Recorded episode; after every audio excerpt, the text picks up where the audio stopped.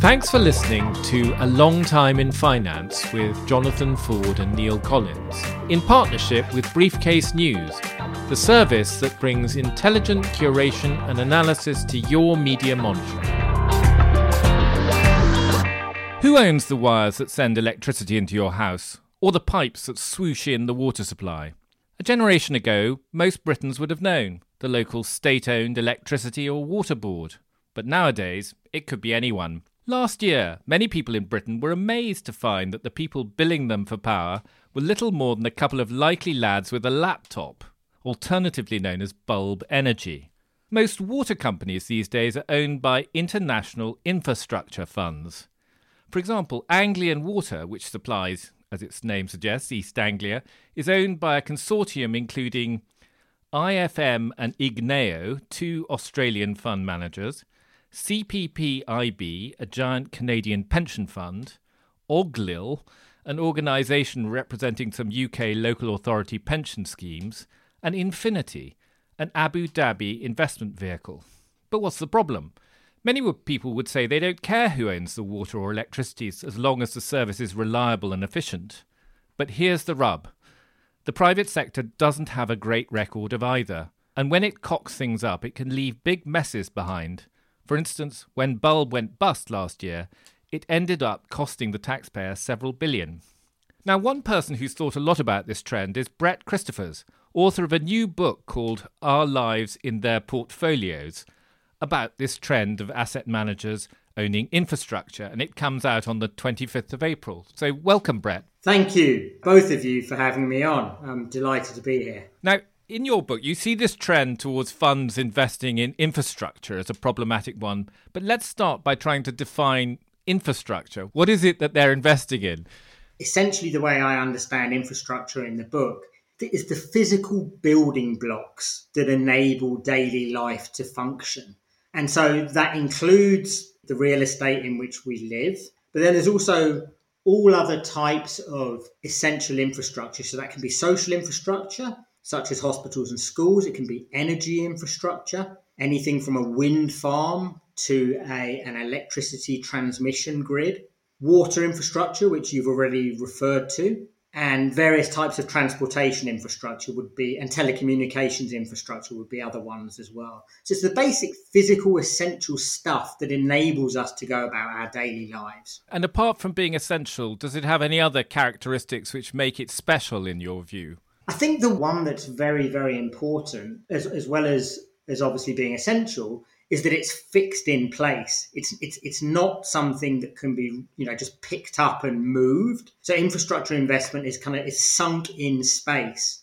So and it takes typically quite large amounts of upfront uh, investment to build it in the first place and then often also large amounts of investment to keep it in relatively good order over time as well. So it tends to be a long term investment typically, as well as an investment that's sunk in a, in a particular place. So not particularly amenable to competition. That's definitely true, and, and as you, as I'm sure you know, one of the ways in which mainstream economists refer to various types of the infrastructure is they refer to it with the with the concept of natural monopoly. And what they mean by that is that a monopoly provision is the lowest cost or most efficient solution because it would be inefficient to supply to provide, for example, duplicating sets of pipes to provide water. It's much lower cost to just have one infrastructure provider doing that. I read your book with great interest, and it seemed to me that you weren't necessarily saying that private owners per se shouldn't own infrastructure, but you did have a view that these fund managers, professional investors who are investing directly in these assets, were really problematic from your perspective. Perhaps you can tell us a bit about how they got into this area and also a bit about why you see them as problematic investors.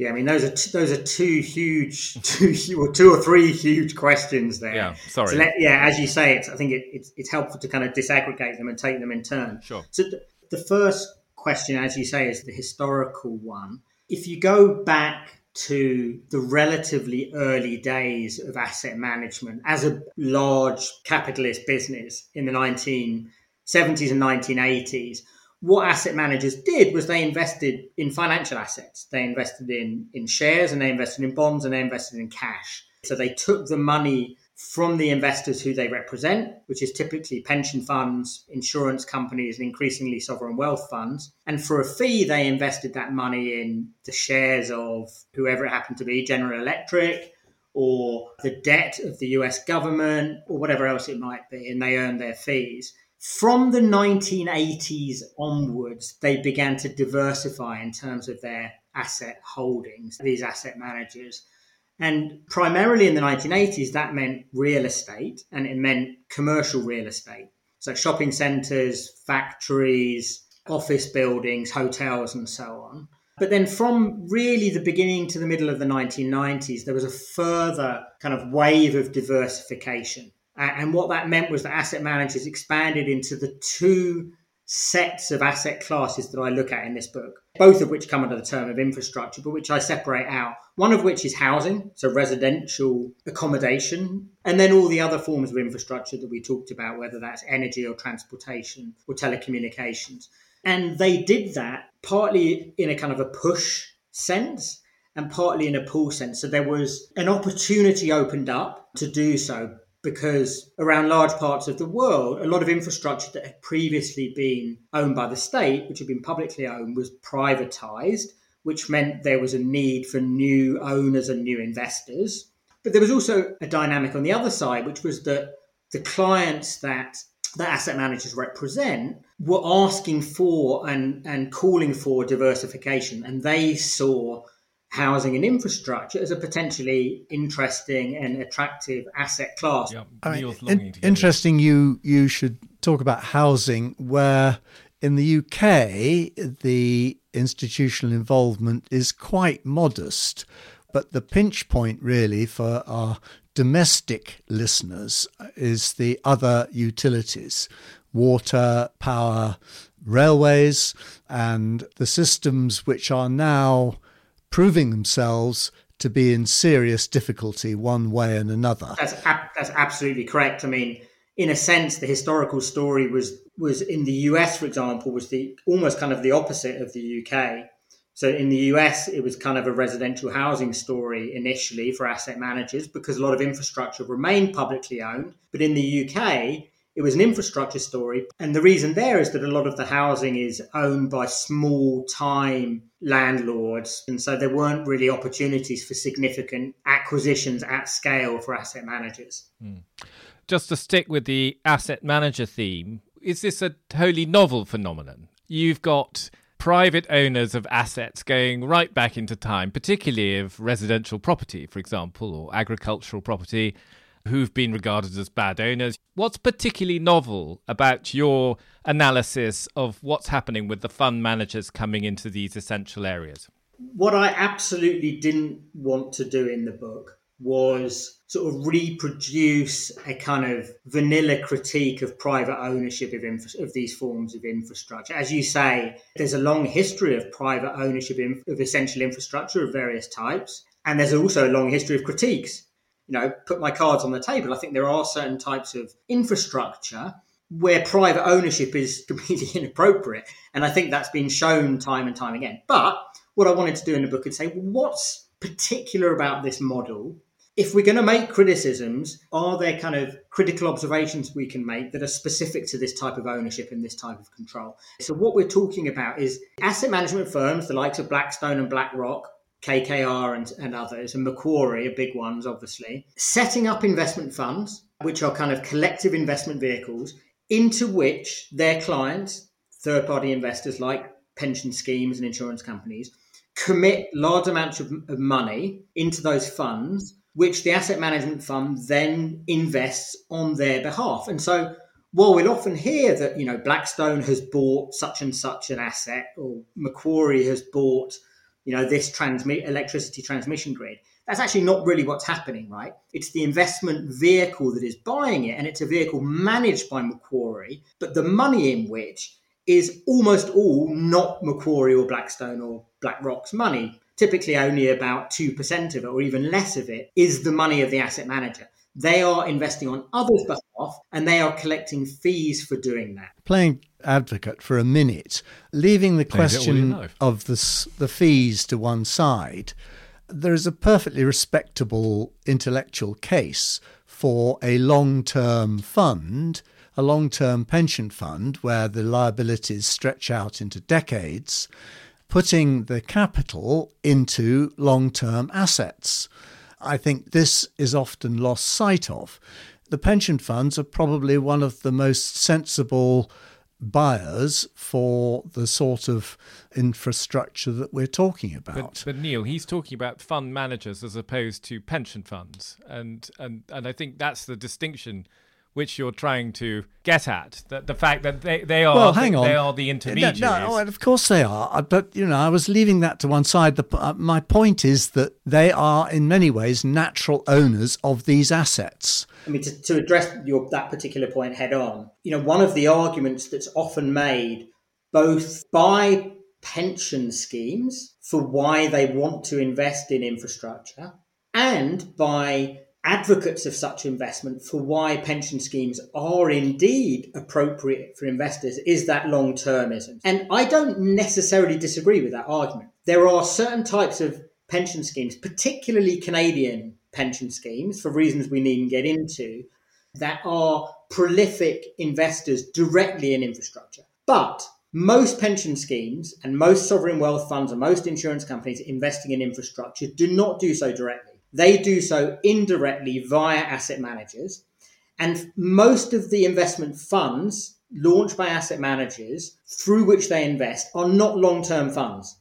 They are predominantly closed end, short term, limited life funds where the asset manager takes the money and over three or four years invests that money. But almost as soon as they have invested that money, their principal concern becomes how can we rapidly sell that asset at a profit? Because our fund has a fixed 10 year life. And by the end of that 10 years, we have to have sold all our assets and returned all the money with a profit to our investors. So there's a fundamental mismatch. So, so why do you think that the people who are in charge of making these decisions fall into this rather obvious trap?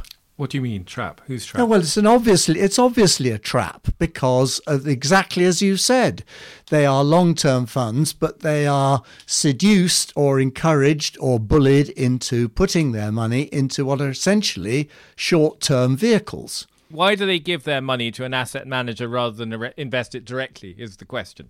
The main reason is that investment in infrastructure and real estate, but particularly infrastructure, is a complicated, time consuming, and complex business. It's not like investing in, you know, a financial asset index fund. If you want to make an investment in a particular infrastructure asset, the amount of due diligence that needs to go into that and the amount of time that it takes to actually you know manage that investment is very very costly very time consuming. Often it would take tens of millions of dollars just to do the due diligence to be able to make the investment. So very very few major investors out there very few pension schemes or sovereign wealth funds have the scale and wherewithal in terms of their investment teams to invest directly in infrastructure which is why they tend to invest via asset managers much more when it comes to infrastructure than when it comes to other types of assets. Obviously, it takes two to make these deals. And one of the things you touch on in the book is the fact that part of the reason this whole process gets supercharged in the 1990s and the asset managers come to the party very excitedly is the fact that you have a lot of privatization of assets which were historically run by the state the idea driving this privatization, and I think of our own beloved water and electricity companies, was that there were going to be great efficiencies savings to be made by putting these assets out of the hands of the local water board or whatever and into the hands of the private sector. Now, Capitalism 101 would say that the reason why the asset managers have been so successful is because they were good at running these businesses. They've made lots of money out of it and therefore become being able to hoover up most of them because they, they do a jolly good job. What part of that little syllogism I've just offered you is untrue? most of it. I would say that most parts of it are untrue. I mean, you know, all the research suggests that from the consumer side, it has not been a a successful process, particularly in water and electricity. I mean, I think telecoms is probably the one example of where privatization has arguably been a success from the consumer perspective. And that's mainly because mobile came along and yeah. kind of it's competition. Provided proper competition. As an aside for telecoms, it's quite interesting that although it has, I think, been pretty successful from the consumer's point of view, the investors in Vodafone and BT have done really badly. Yeah.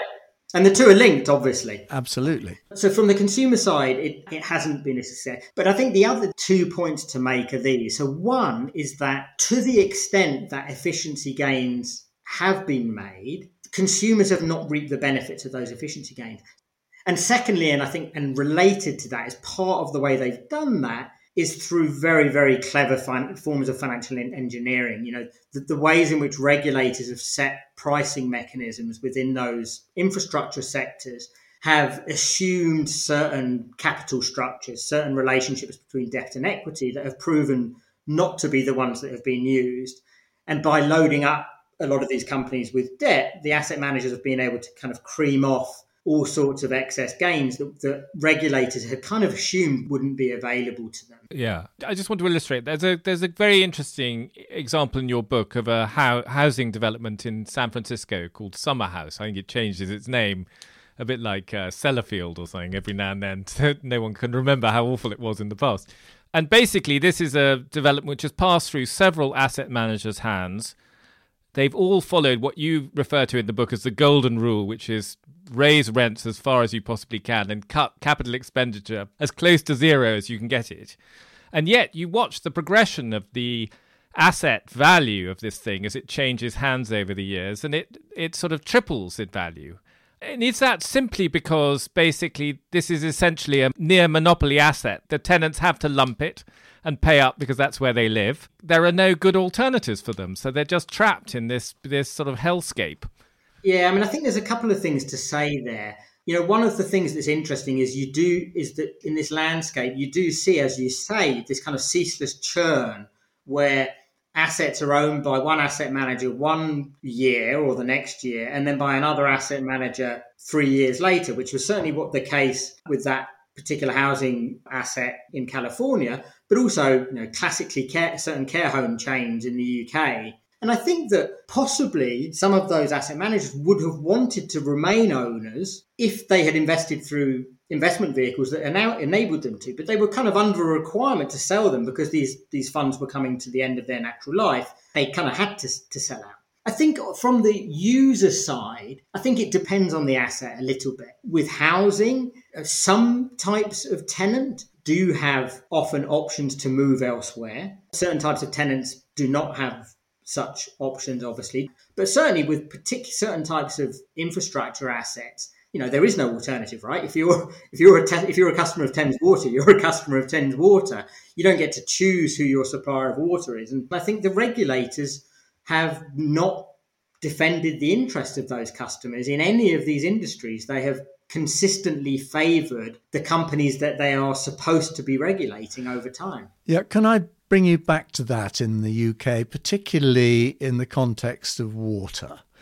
It seems to me that the regulator and the Environment Agency between them have very substantial powers to interfere, to force the water companies to behave better, to pollute less, and to make sure that the leaks are fixed and all that sort of thing. But why is it that they clearly seem to have failed to use those powers? They don't need new legislation, they just need to use what they've got. Have they been captured by the water companies?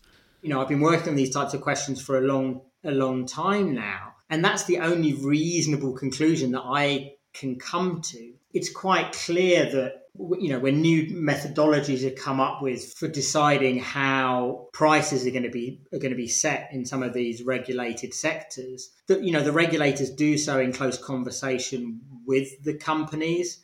You know i think it's clearly a sector in which the the, the, the line between the regulator on the one hand and the participant on the other is not a clear line. It's a very very blurred line i think it, it is a sector that where regulatory capture has, has clearly has clearly happened. I think that's right. I think there's a kind of macro thing which feeds into what we've just been talking about, which is I think you have to go right back to the kind of impetus for a lot of the privatizations, which was governments became very obsessed by the idea that there was this enormous amount of infrastructure that needed to be funded in their economies. And they didn't want to have to take responsibility for managing and financing the provision of it. I think that has created a kind of mindset which is exactly what you described that it's all about how on earth can we persuade reluctant private sector players to take this risk. And there's another thing which I very much saw when I was writing in a year, few years ago about the water industry was the fact that the approach of the asset managers, the people who own these businesses, is very much that there's a kind of acquis once they've established a rule or a treatment by the regulator, that becomes banked as a permanent fixture. And every time there's a problem, the answer is for the government to add to the acquis by making another concession. And as soon as you suggest that there needs to be a rollback, they say, well, of course, then the whole game will be over. No one will ever invest in this asset class again. And governments have bought into this. I actually honestly don't believe it's true. Yeah, I think that's right. I agree with you. It's worth saying that, of course, the governments before privatization of these industries were not model proprietors. no. You know, a lot of them were in a really poor state. I'd be interested to hear your views, but I don't think nationalization would solve anything. It would just replace one set of problems with an even worse one.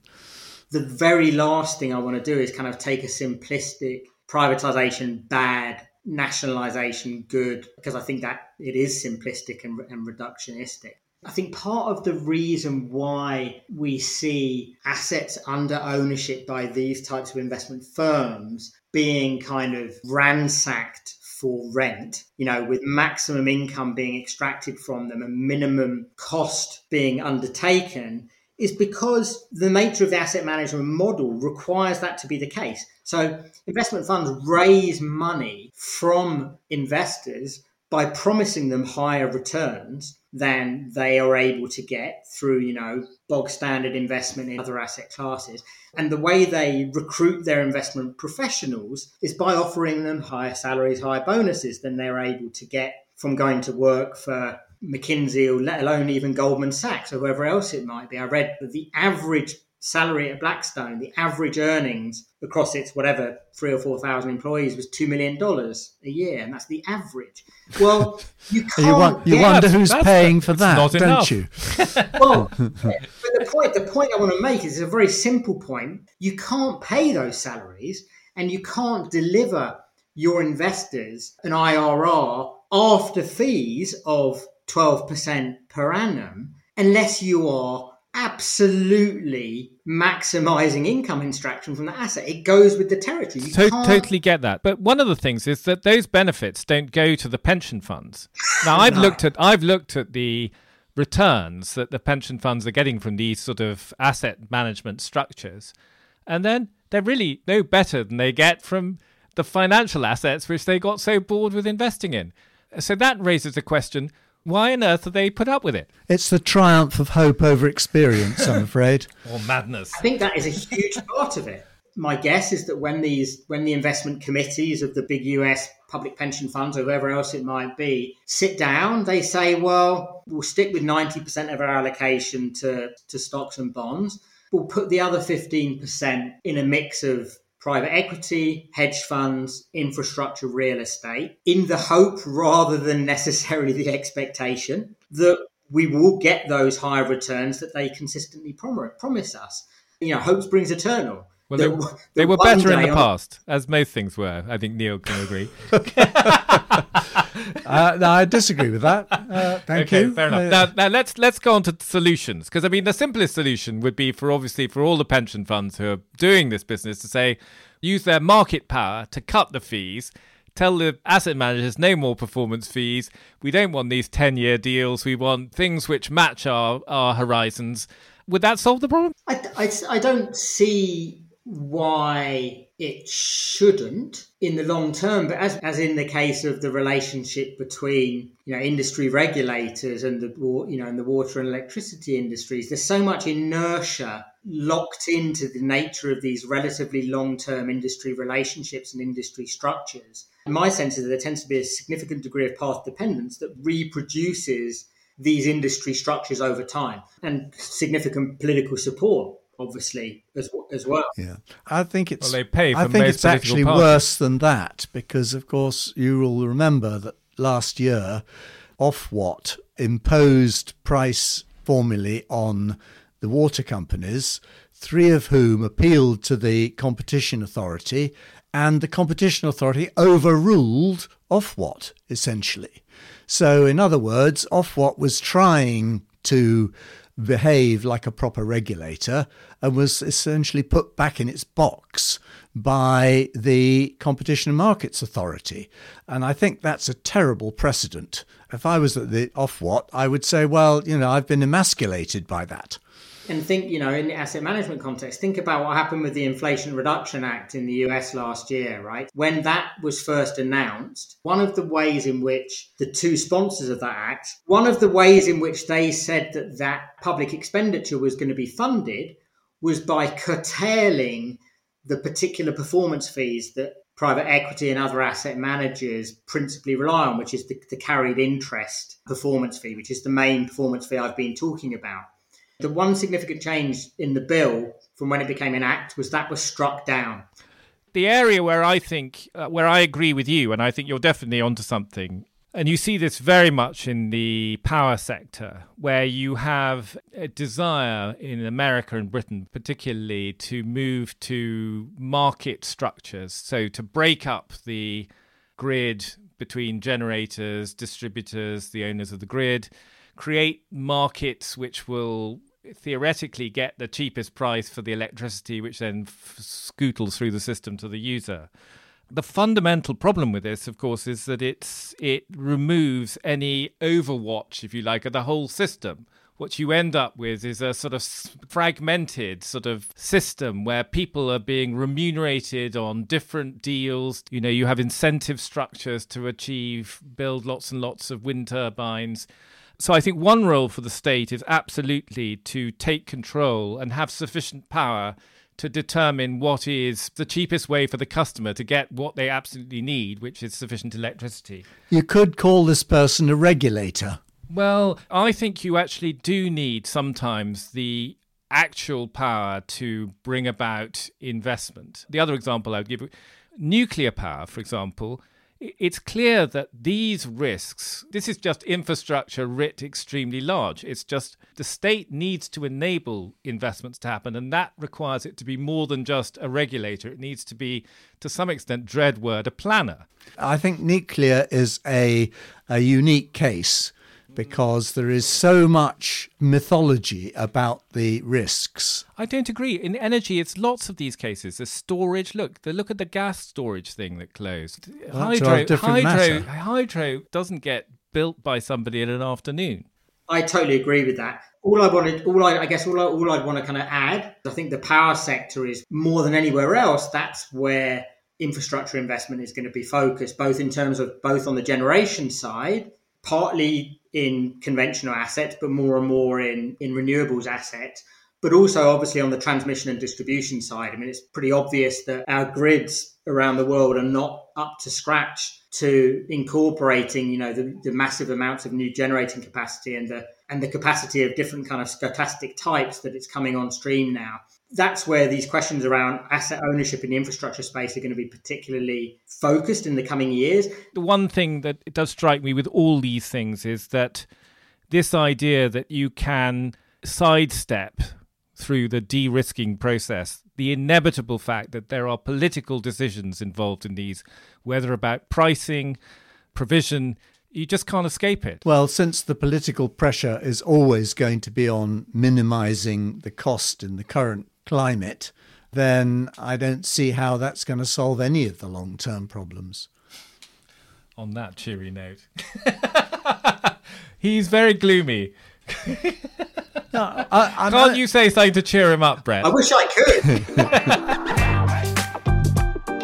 That was A Long Time in Finance with Jonathan Ford and Neil Collins. Production and editing by Nick Hilton, and our sponsorship partner is Briefcase.news. If you enjoyed the show, please rate and review it on your podcast app, as that will help new listeners find us.